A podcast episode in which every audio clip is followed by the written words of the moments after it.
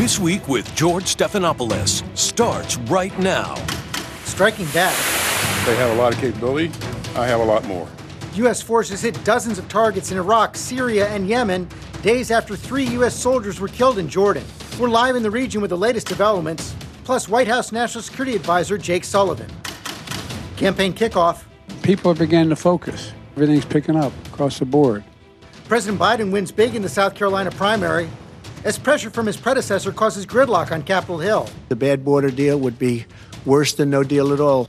Is the bipartisan immigration deal dead on arrival? We need to have zero people illegally crossing the border, and that is the target of this bill.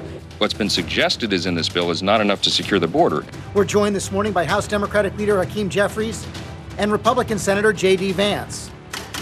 Plus, the Biden reelection strategy is begging Taylor Swift for an endorsement. We have had enough of Taylor Swift for now. Fox I cannot think of a dumber political fight to pick than one with the Swifties. Taylor Swift takes center stage in the 2024 campaign as some Trump supporters decide she's the problem. All the political fallout with their powerhouse roundtable. From ABC News, it's This Week. Here now, George Stephanopoulos. Good morning and welcome to This Week. Retaliation for strikes against U.S. forces and Middle East shipping have continued through the weekend. The U.S. and Great Britain hit dozens of Houthi targets in Yemen Saturday, following Friday strikes against 85 targets in Iraq and Syria. The big question now will this spark a wider war in the Middle East or work to contain the conflict? We'll ask President Biden's National Security Advisor Jake Sullivan after this report from Marcus Moore in the war zone. Good morning, Marcus.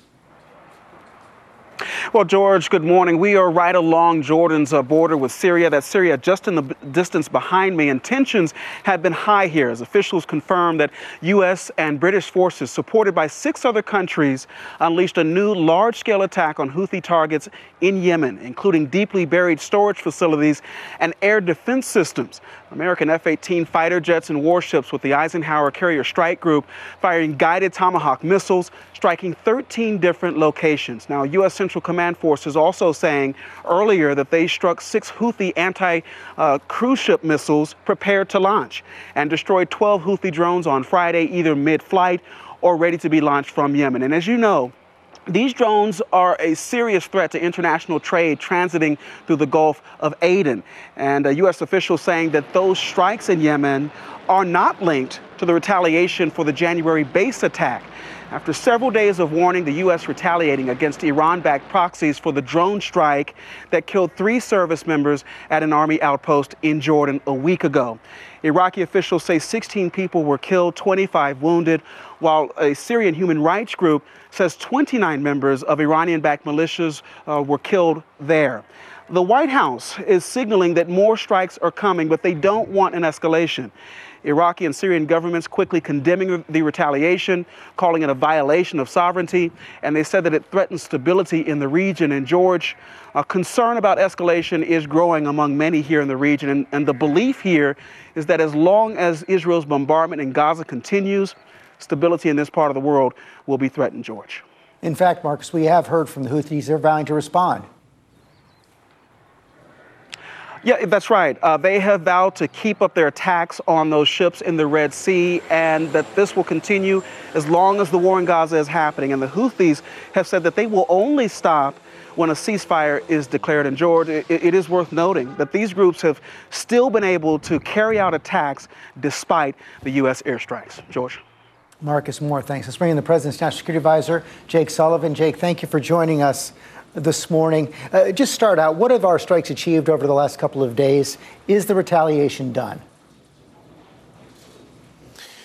Well, George, part of the purpose of the strikes, the central purpose of the strikes, has been to take away capabilities uh, from the Iranian backed militias in Iraq and Syria that are attacking our forces and from the Houthis that continue to threaten Red Sea shipping. And we believe they had good effect in reducing, degrading the capabilities of the militias and of the Houthis. And as necessary, we will continue to take action. Uh, so, so do you expect more retaliation for the strike against U.S. forces in Jordan earlier this week? Well, the first thing that I would say, and you noted it at the top of your program, is that this was the beginning of our, uh, of our response. There will be more steps Some of those steps will be seen, some may not be seen, but there will be more action taken to respond to the death of the tragic death of the three brave U.S. service members. And we cannot rule out that there will be further attacks from Iranian backed militias in Iraq and Syria or from the Houthis. We have to be clear eyed about that. And the president, in being clear eyed about that, has told his military commanders that they need to be positioned to respond to further attacks as well. Are you concerned about direct escalation from the Iranians themselves?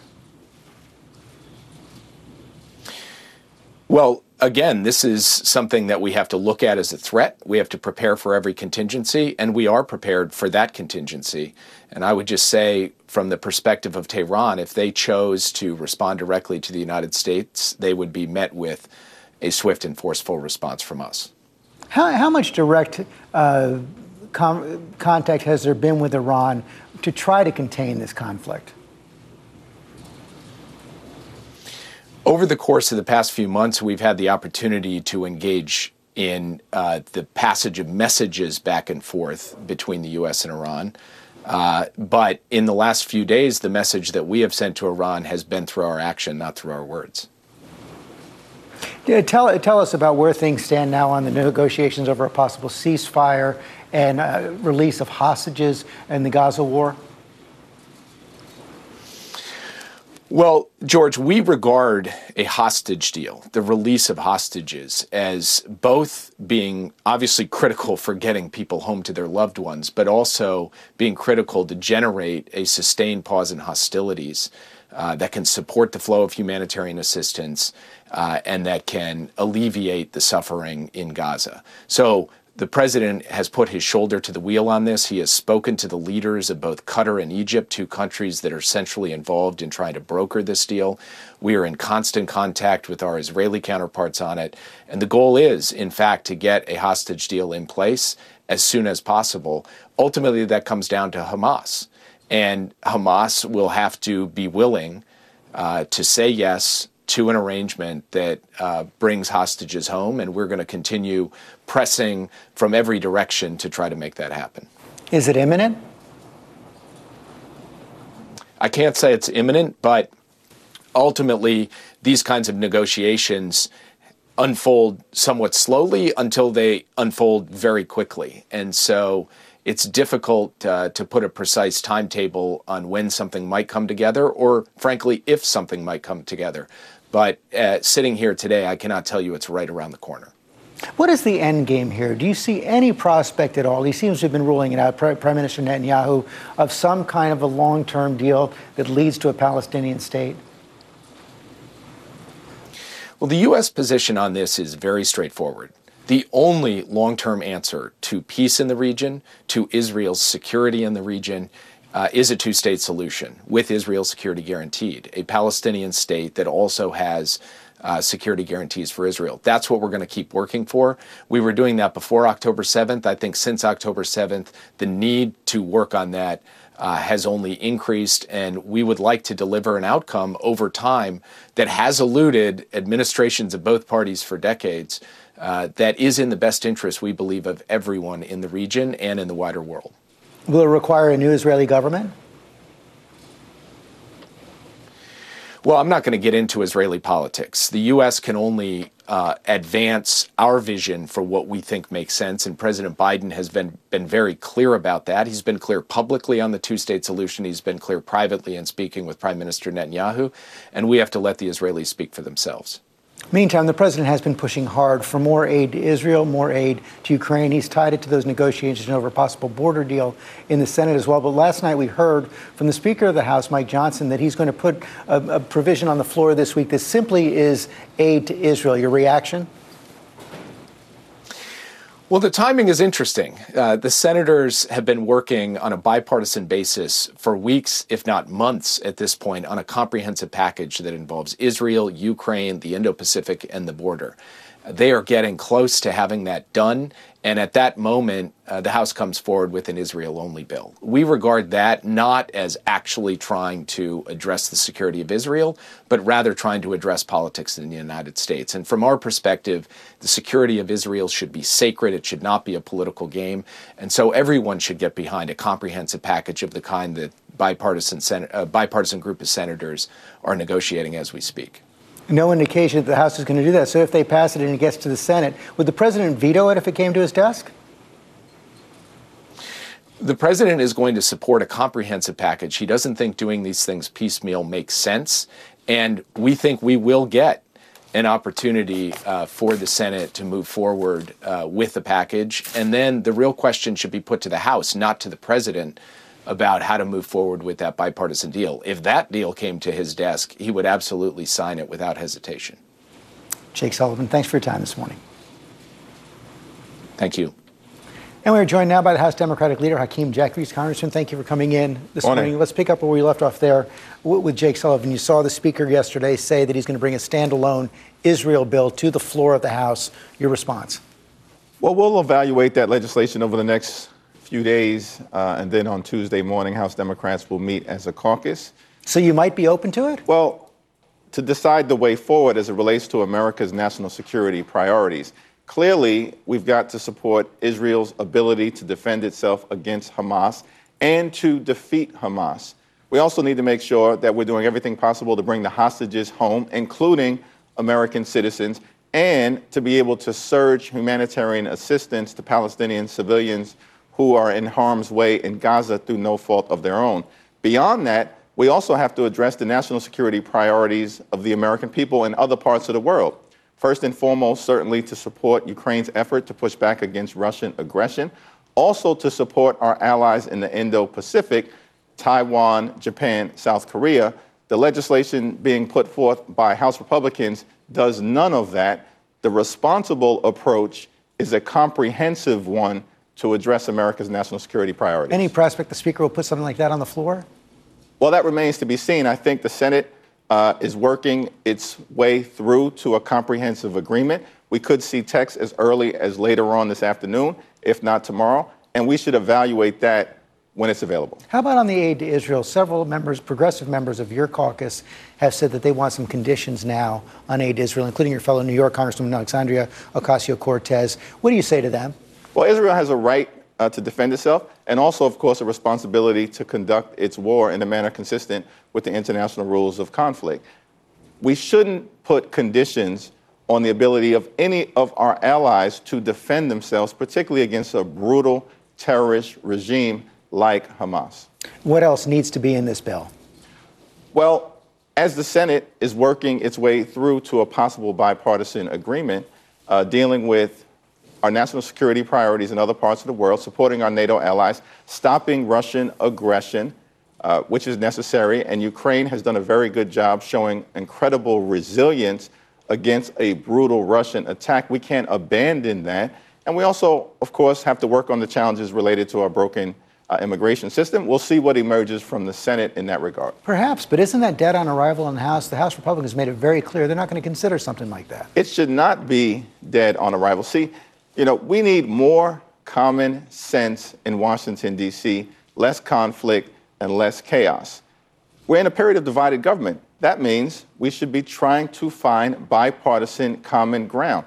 House Democrats have made that clear. On any issue, we'll work with our Republican counterparts when it makes sense in terms of delivering real results for the American people. How can a bill be dead on arrival and extreme MAGA Republicans in the House haven't even seen the text? They don't even know what solutions are being proposed in terms of addressing the challenges at the border. House Republicans at this point are wholly owned subsidiaries of Donald Trump. They're not working to find real solutions for the American people. They are following orders from the former president. That's the height of irresponsibility. That's what the American people dislike about Washington, D.C. at this moment. It's pretty clear that this week there is going to be a vote to impeach Homeland Security Secretary Mayorkas. Do Republicans have the votes to pass it? That remains to be seen, but there is no evidence that House Republicans have produced to show that Secretary Mayorkas has engaged in an impeachable offense, has broken the law, has committed a high crime or misdemeanor, which is the standard for impeachment. What does impeaching Secretary Mayorkas have to do with fixing the challenges at the border? The answer is absolutely nothing. This is a partisan political stunt, and it should be abandoned by my Republican colleagues. When it comes to politics, President Biden won the South Carolina primary, 96% of the vote uh, last night. Resounding victory there, but he's still locked in a dead heat with Donald Trump, according to some polls, behind in many of the key swing states. What does he need to do right now? Well, it was a tremendous victory in South Carolina, a decisive one. And I think it demonstrates that as we enter into the campaign season, the American people are beginning to focus on President Biden's incredible track record of results. From the American Rescue Plan, shots in arms, money in pockets, kids back in school, rescuing the economy from a once in a century pandemic and allowing the American economy to emerge as the most advanced in the world. Yes, more needs to be done in terms of addressing affordability and the inflationary pressures, and President Biden has a vision to do that. Infrastructure and investment passed, clean water in every community, bringing domestic manufacturing jobs back home to the United States of America, lowering the price of insulin to $35 per month for millions of Americans when it had cost $4,000 a year. This is an incredible track record of results and accomplishments. We will not run on this track record simply to say to the American people, reward us, but we can say, trust us. We say what we mean, and we mean what we say. We're going to continue to put people over politics and deliver real results for the American people. And when the American people process that, George, I think President Biden will continue to be in a strong position to be reelected. All signs do, do now point, though, however, to a close election even the prospect of perhaps that it could be thrown to the House. What are the prospects that a majority of uh, states' delegations will be controlled by Democrats if indeed this is thrown to the House? Well, we're going to work very hard to make our case to the American people uh, that we are focused on finding common ground, exercising common sense to deliver the common good and make progress for hardworking American families.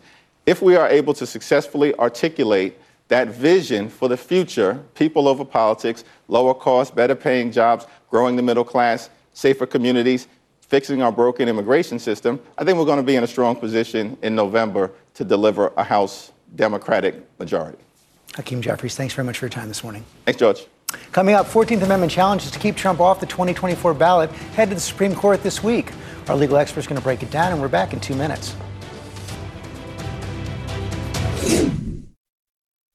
Hey, I'm Andy Mitchell, a New York Times bestselling author. And I'm Sabrina Kohlberg, a morning television producer. We're moms of toddlers and best friends of 20 years. And we both love to talk about being parents, yes, but also pop culture. So we're combining our two interests by talking to celebrities, writers, and fellow scholars of TV and movies. Cinema, really. About what we all can learn from the fictional moms we love to watch. From ABC Audio and Good Morning America, Pop Culture Moms is out now wherever you listen to podcasts.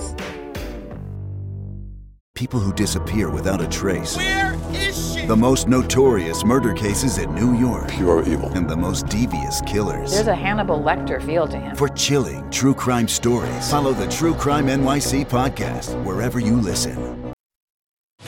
It was a masterful opinion of constitutional interpretation uh, of, of the disqualification clause in the 14th Amendment. It is unassailable as a matter of constitutional law. I don't think Donald Trump needs to be president, but I will beat him fair and square. We don't need to have judges making these decisions. We need voters to have to make these decisions. That was former conservative Judge Michael Luttig and Nikki Haley weighing in on the Colorado ruling to remove former President Trump from the state's primary ballot. Supreme Court set to hear arguments Thursday over that 14th Amendment of the Constitution, which bars anyone from holding office who engage in insurrection. Let's talk about that with our chief legal analyst, Dan Abrams, and Sherrilyn Ifill, who's launching the 14th Amendment Center for Law and Democracy at Howard Law School this year. And Dan, let me begin uh, with you. What are you watching for from the Supreme Court this week? Well, first of all, this is going to be a, a critical ruling. The question is going to be what issue does the Supreme Court focus on? I'm going to be most interested in the oral arguments on what questions are they asking? Meaning, there are all sorts of outs here for the Supreme Court. There are all sorts of ramps. The question is are they going to view it substantively? Are they going to evaluate uh, whether there was an insurrection or not? Or are they going to ask questions more about whether the president is covered by this? Is this something where there needs to be a conviction uh, of the crime of insurrection? There are all sorts of possible issues. And this is where the oral arguments get a little interesting, which is where they focus, at least may give us a hint as to what they're particularly interested in. Do you go in assuming that the court, a majority of the court, is looking for a way not to strike Donald Trump from the ballot? Absolutely. Absolutely. I have no doubt in my mind that the court will figure out a way to allow Donald Trump to remain on the ballot. And by the way, that may mean even just sending it back to the lower courts, et cetera. But I would be absolutely shocked if the court upholds uh, the Colorado ruling. Sherrilyn, you believe the 14th Amendment is pretty clear on this matter.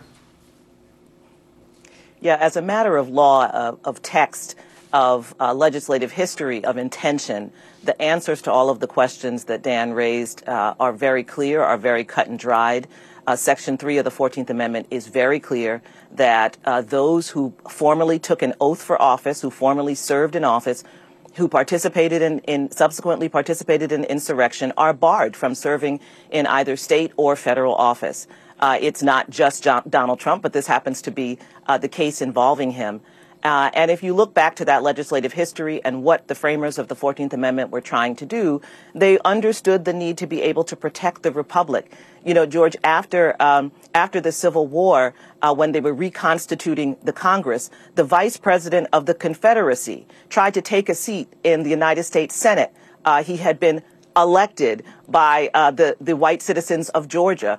Uh, four Confederate uh, colonels tried to be seated. Generals tried to be seated and they understood that they had to protect against uh, what they called uh, those who having having been defeated in the field uh, seek to win in the in the in the political realm. So they understood what insurrection was. Um, we are new to this, fortunately, but this was placed in the Constitution with the vision that forevermore the republic would need this tool to protect itself. And I think there's no question that uh, Donald Trump fits into this. There's an an excellent decision from the Colorado trial court uh, and from the Colorado Supreme Court that this Supreme Court is going to have to grapple with. Are you confident that the Supreme Court is going to see the law the way you do? no, I'm never. I'm a civil rights lawyer, George. I'm never confident the Supreme Court's going to see the case the way I do. But you know, if you if you think about it, I mean, I was listening to Dan earlier. Uh, you know, whether or not Trump participated in an insurrection, the Supreme Court is not a fact-finding court. Those facts have already been found by a trial court, a duly uh, uh, legitimate trial court. Donald Trump and his lawyers had the opportunity to defend him. Uh, witnesses were called, evidence was heard, experts testified, historians testified, and there is a, a very thorough, detailed decision uh, that lays out the case. So the Supreme Court really can't ask those questions um, in its role as a, a reviewer. Um, what they can ask about is the law, and they can ask uh, a, a, series of questions I think they will ask. Um, is this provision self-executing, right? Does there need to be some statute from Congress that authorizes removal? They can ask those kinds of questions. Um, and, I, and those are the questions I'm going to be focused on listening to the argument. What, what I think this court will want, a majority of this court will want, is um, some indication that they cannot act without something else happening beforehand and that something else being in the hands of Congress. I agree that they will be looking for an off ramp. But I would stress again, by the court's own uh, philosophy, if one looks at the history and tradition of Section 3 and applies it to this situation, this case is cut and dried. Um, it's astonishing how closely this insurrection and Donald Trump's participation in fomenting it aligns with the goals of the framers of the 14th Amendment in creating Section 3.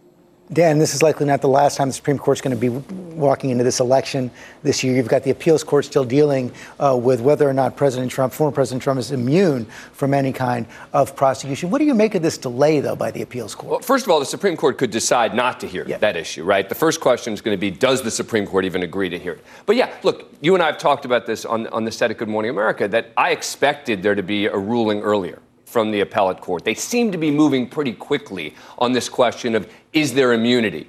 And now suddenly there's a delay. And you have to believe that this is because the three judges are trying to figure out a way to craft this where maybe they all agree on something. Um, I, they, they recognize the importance of the case. Something's going on, right?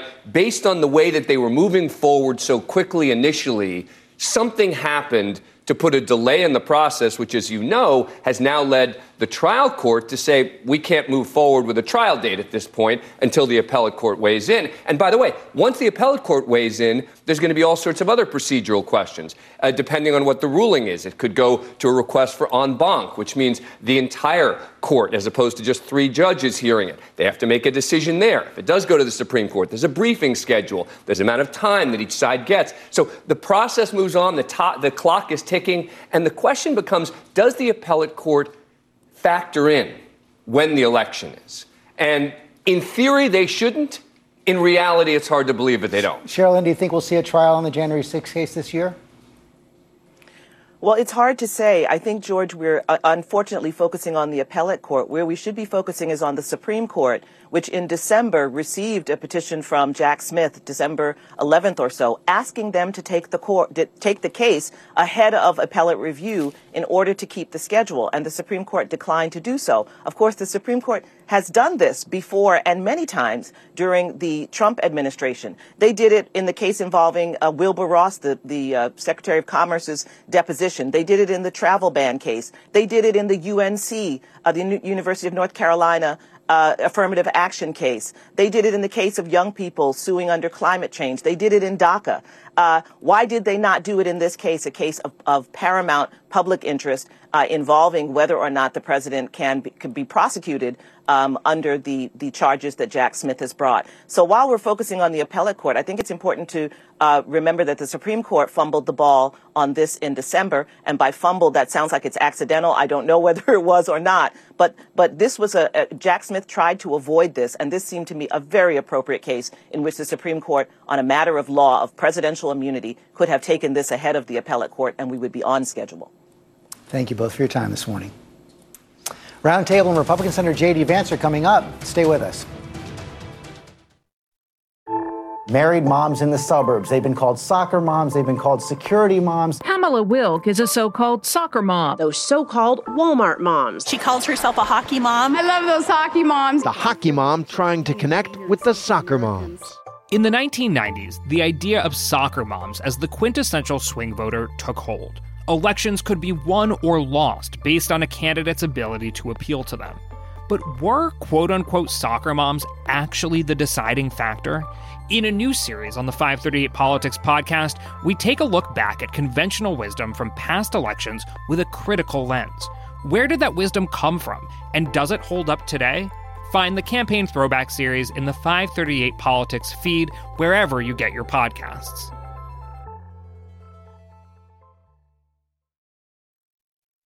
I can't stomach Trump. I think that he's noxious and is leading the white working class to a very dark place. He's leading our political discourse to a very negative place. If Trump is elected president, he has to be a much different president than he was a candidate. As a candidate, he was fundamentally divisive, arrogant. I'm a never Trump guy. I never liked him. That was J.D. Vance back in 2016. Now he's a Republican senator from Ohio supporting Donald Trump, and he joins us this morning. Senator, thank you for joining us this morning. Back in 2016, you also wrote that Trump is unfit for office. Why have you reversed yourself?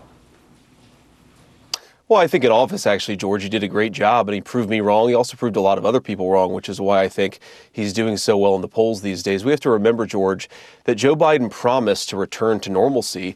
And yet we have a world on fire. We have war in the Red Sea, war in Eastern Europe, war on the southern border, a terrible drug crisis, and of course, a lot of young Americans who can't afford to buy a home because interest rates are so high. So compared that to the track record of four years of Donald Trump, where we actually had a secure border, we had rising wages for the middle class, and we had the American dream that seemed more attainable and more achievable for more people, uh, it's hard not to conclude that I was wrong and so many were wrong about Donald Trump back in 2015. He delivered, George. He did a good job, and I think it's why we ought to give him another run at it.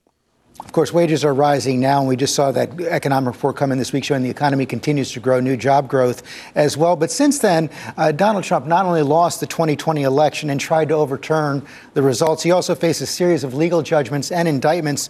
Most recently, this E. Jean Carroll case, where juries have found him liable for sexual assault and defamation, leading to ads like this.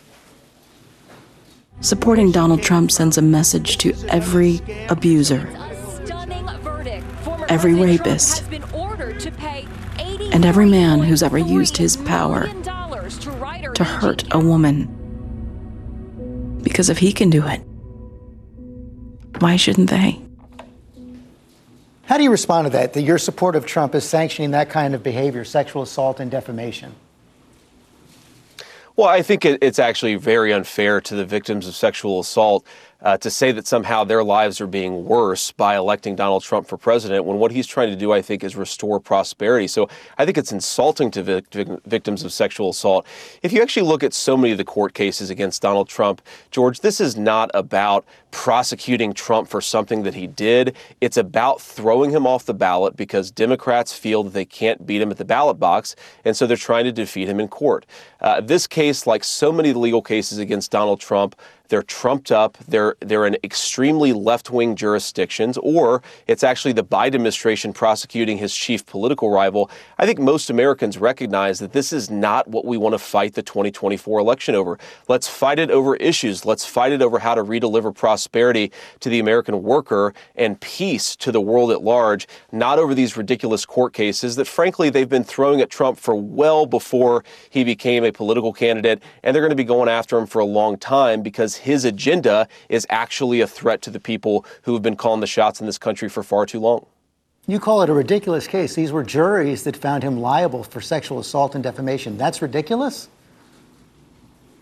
These are juries, George, in extremely left wing jurisdictions. These are cases that are very often funded by left wing donors, and they're cases that are funded explicitly to harm him politically, not to seek justice for any particular group of individuals, George. If you look at all of these cases, the through line twofold. Number one, they're funded by Donald Trump's political opponents, and the goal here is not to help us actually have a real conversation about how to advance the country forward. Their goal is to defeat Trump at the courts because these people know they can't defeat him at the ballot box. It's really shameful, actually, George, if you think about so many of these people who say we're, we're living in a world where there's a threat to democracy. Donald Trump or his supporters are threats to democracy, and yet they're using the courts to deny the American people from even having a choice. If you don't like Donald Trump, of course, you can vote against him, but you should at least have that choice. And it's telling that the people who talk about threats to democracy are trying to destroy the democratic process in this country.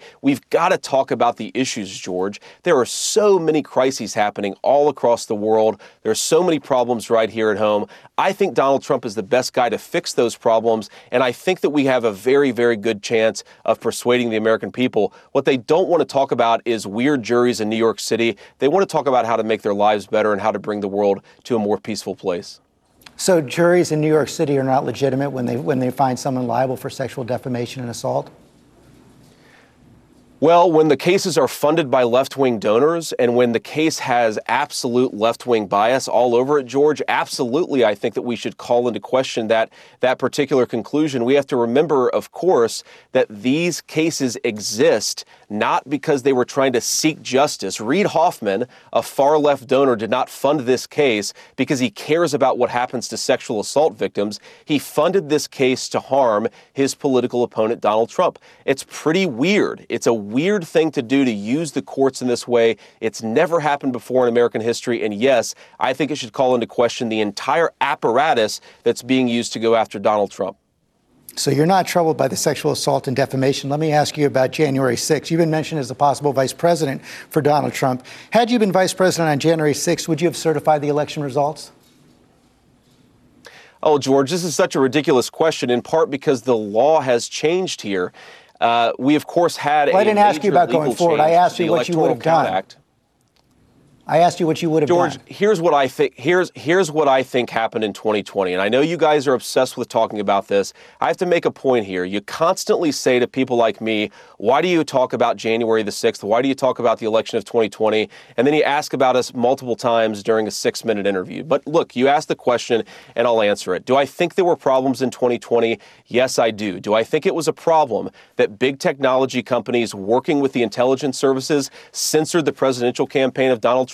Yes. Do I think it's a problem that Pennsylvania changed its balloting rules in the middle of the election season in a way that even some courts in Pennsylvania have said was illegal? Yes, I think these were problems, George, and I think there is a political solution to those problems. So litigating which slate of electors was legitimate, I think is fundamentally the political solution to the problems that existed in 2020. It's a reasonable debate to have. And I find it weird, George, that people like you obsess with what I call what happened in 2020. You're so incurious about what actually happened in 2020, which is why so many people mistrust our elections in this country. We've got to I'm do not better, the least, George. I'm not the least bit incurious. In fact, you laid out a litany there, but you didn't answer the question I asked. Would you have certified the election results had you been vice president? If I had been vice president, I would have told the states like Pennsylvania, Georgia, and so many others that we needed to have multiple slates of electors, and I think the U.S. Congress should have fought over it from there. That is the legitimate way to deal with an election that a lot of folks, including me, think had a lot of problems in 2020. I think that's what we should have done. So it's very clear you would have done what Donald Trump asked you to do there, not what Vice President Mike Pence did. You said that that's about the past, but no, of course no, it's George, Donald George, Trump. it's, no, well, that's no, what you just said. It's not about what it's not about what it's George. It's not about what Donald Trump asks somebody to do. It's about what do we do when you have a problem like what happened in 2020? How do you respond to it? How does the political system respond to this? You can't have a media apparatus that looks, for example, at the intelligence services working with technology companies to censor Americans and say, well, we just can't deal with this. There's no solution to this problem. And by the way, George, I don't want to talk about this stuff because I think what happened in 2020 is far, far less important than what's happened since 2020 the wide open southern border, the fentanyl crisis plaguing our communities, the inflation crisis that is making it hard for Americans to afford a good middle class lifestyle. We need to litigate the 2024 election about those issues. You guys are obsessed with talking about 2020. I'm happy to answer the questions, but I think it's a disservice to the American people that you're so preoccupied with it. Well, it's the President Trump is preoccupied with it is too. He's the one who's talked about pardoning those who participated in the riots. And you did this answer the question. You would have refused to certify the election. I do want to talk about the agenda for 2024 because you also have laid out very clear advice for what you want Donald Trump to do. Let's listen. I think that what Trump should do, like if I was giving him one piece of advice, fire every single mid level bureaucrat, every civil servant in the administrative state, replace them with our people. And when the courts, because you will get taken to court, and then when the courts stop you, stand before the country like Andrew Jackson did and say the Chief Justice has made his ruling, now let him enforce it. Fire everyone in the government, then defy the Supreme Court. You think it's okay for the president to defy the Supreme Court? No, no, George, I did not say fire everyone in the government. I said replace the mid level bureaucrats with people who are responsive to the administration's agenda. Every That's civil servant in the administrative one of the problems, state. No, George. I said the mid level bureaucrats, and one of the problems that we have in this government. You said every civil servant in the administrative don't actually, who don't who let me finish the, the answer, George. You asked the question. We have a major problem here with administrators and bureaucrats in the government who don't respond to the elected branches. Let's just give one very real world example of this. In 2019, Donald Trump, having defeated ISIS, said that we should redeploy our troops in Syria and Jordan out of the region.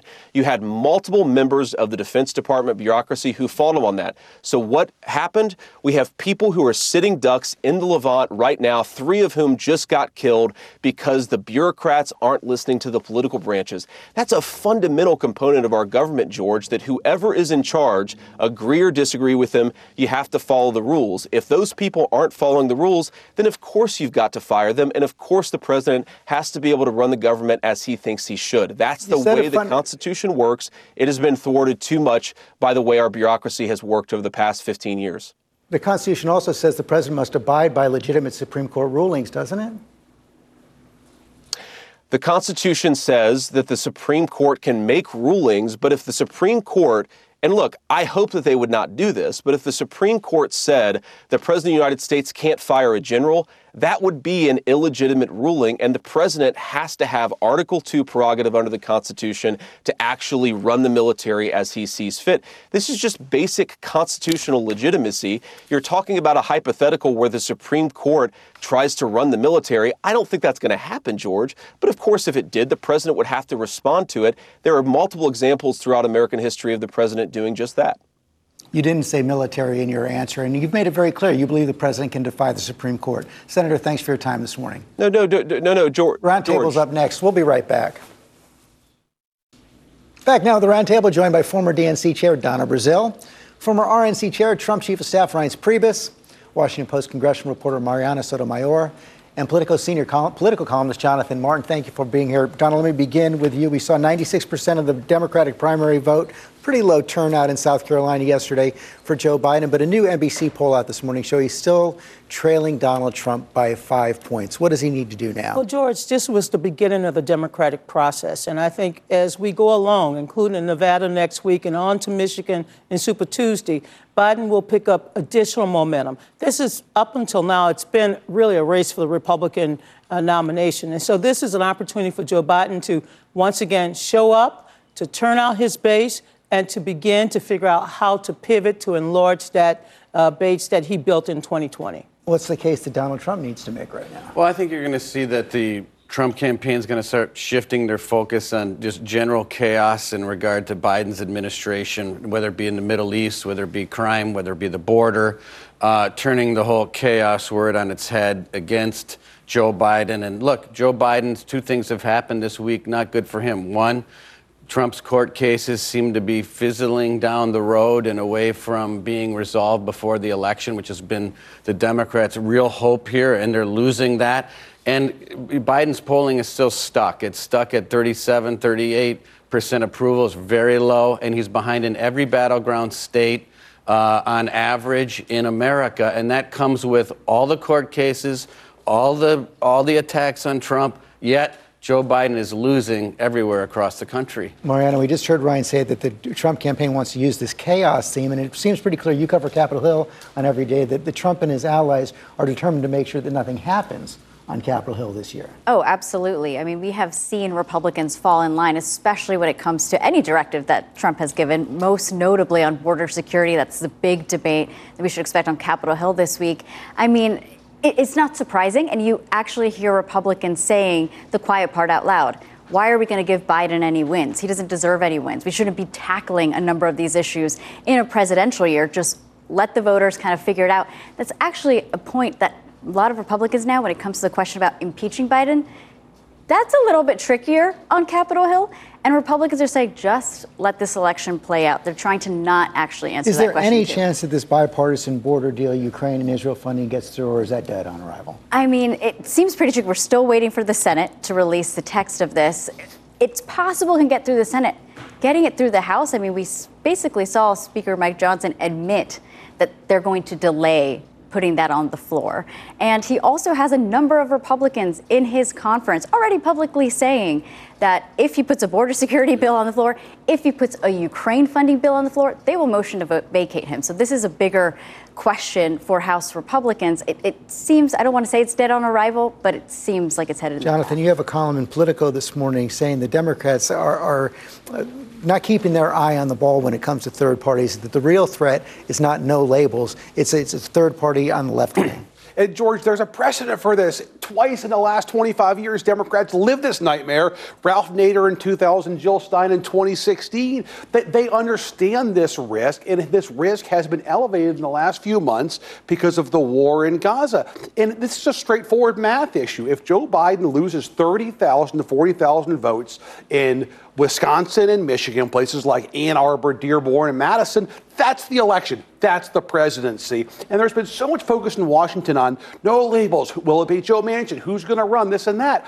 We know the threat to Biden today. And today it's Jill Stein, Robert F. Kennedy Jr. and Cornel West. They don't need to get a lot of votes. Are so, they going to get on the ballot in the places well, where it counts? That's, that's the key. Point. Not all three will, but Kennedy's flirted with the libertarian line now. Stein wants to get on the Green Party line. That's important because that makes it easier for them to establish parties. If you can get on those lines in, in, in key states, that is decisive. The question is, will Taylor Swift make up for that? That's one of the things the Biden campaign is, is looking at right now. And right, so I got to bring this to you because uh, Fox News, at least several of the personalities on Fox News, seems to have become obsessed with the idea of Taylor Swift uh, helping Joe Biden. Some even going so far as to say that it's part of a conspiracy, a psychological operations conspiracy led by the Pentagon. Well, Rule that out.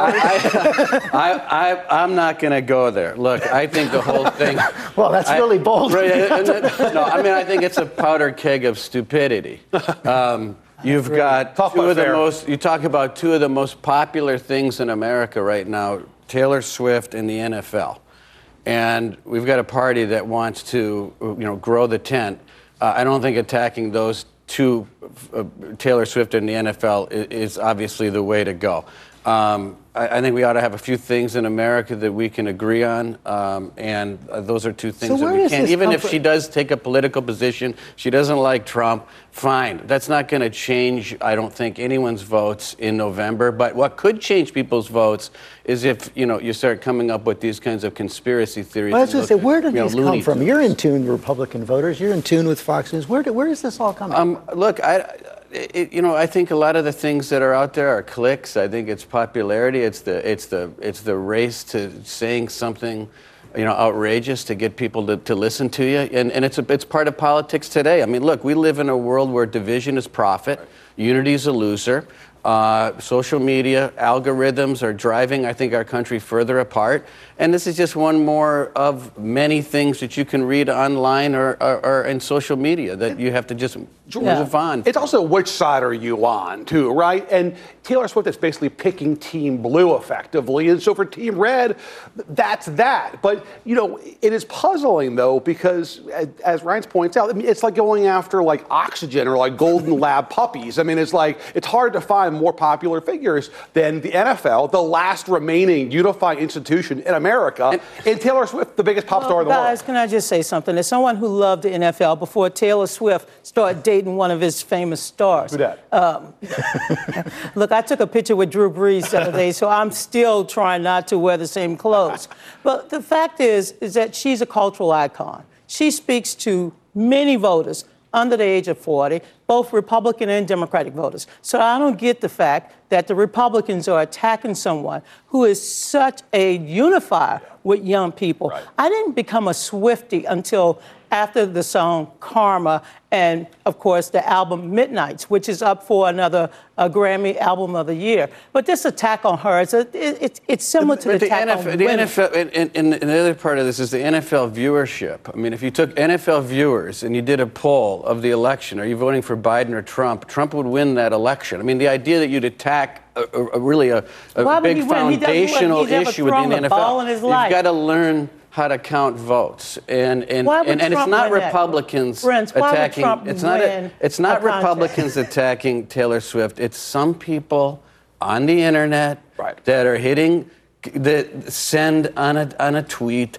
That's all this is. And so there are plenty of other Stupidity. I people agree like with me that are calling it what it is. But, can- but can, I, can I address one issue? This whole issue of chaos. You know, I've been sitting here thinking, chaos. Chaos when they're Joe Biden is not only delivering on his promises to get us out of the, the pandemic, we're the envy of the world when it comes to the economy. we he's growing the economy, he's investing in manufacturing. Uh, black unemployment is the lowest in American history. But no, I mean, it's not. So, yes, No, it it's not. Yes, it is. No, oh, oh, it's not. seriously? Black unemployment. Black unemployment. I mean, look, we're not going back to slavery, okay? We're, I'm saying that in terms of what Joe Biden has been able to do to help ordinary Americans, middle class Americans, he's done a great job. And why are Republicans holding up a bipartisan border deal when we can finally resolve the crisis at the border, but they want to get Donald Well, okay, Trump well, 99% issue? of what you just said is wrong. And, Like and the question is, why, why aren't the voters in these battleground states in agreement with you? Why is Joe Biden losing outside the margin Guys, of error? and that's gonna we're gonna have to end on that question. I'm sorry. That is all for us today. Thanks for sharing part of your Sunday with us. Check out World News tonight, and I'll see you tomorrow on GMA. married moms in the suburbs. They've been called soccer moms, they've been called security moms. Pamela Wilk is a so called soccer mom. Those so called Walmart moms. She calls herself a hockey mom. I love those hockey moms. The hockey mom trying to connect with the soccer moms. In the 1990s, the idea of soccer moms as the quintessential swing voter took hold. Elections could be won or lost based on a candidate's ability to appeal to them. But were quote unquote soccer moms actually the deciding factor? In a new series on the 538 Politics podcast, we take a look back at conventional wisdom from past elections with a critical lens. Where did that wisdom come from, and does it hold up today? Find the Campaign Throwback series in the 538 Politics feed wherever you get your podcasts.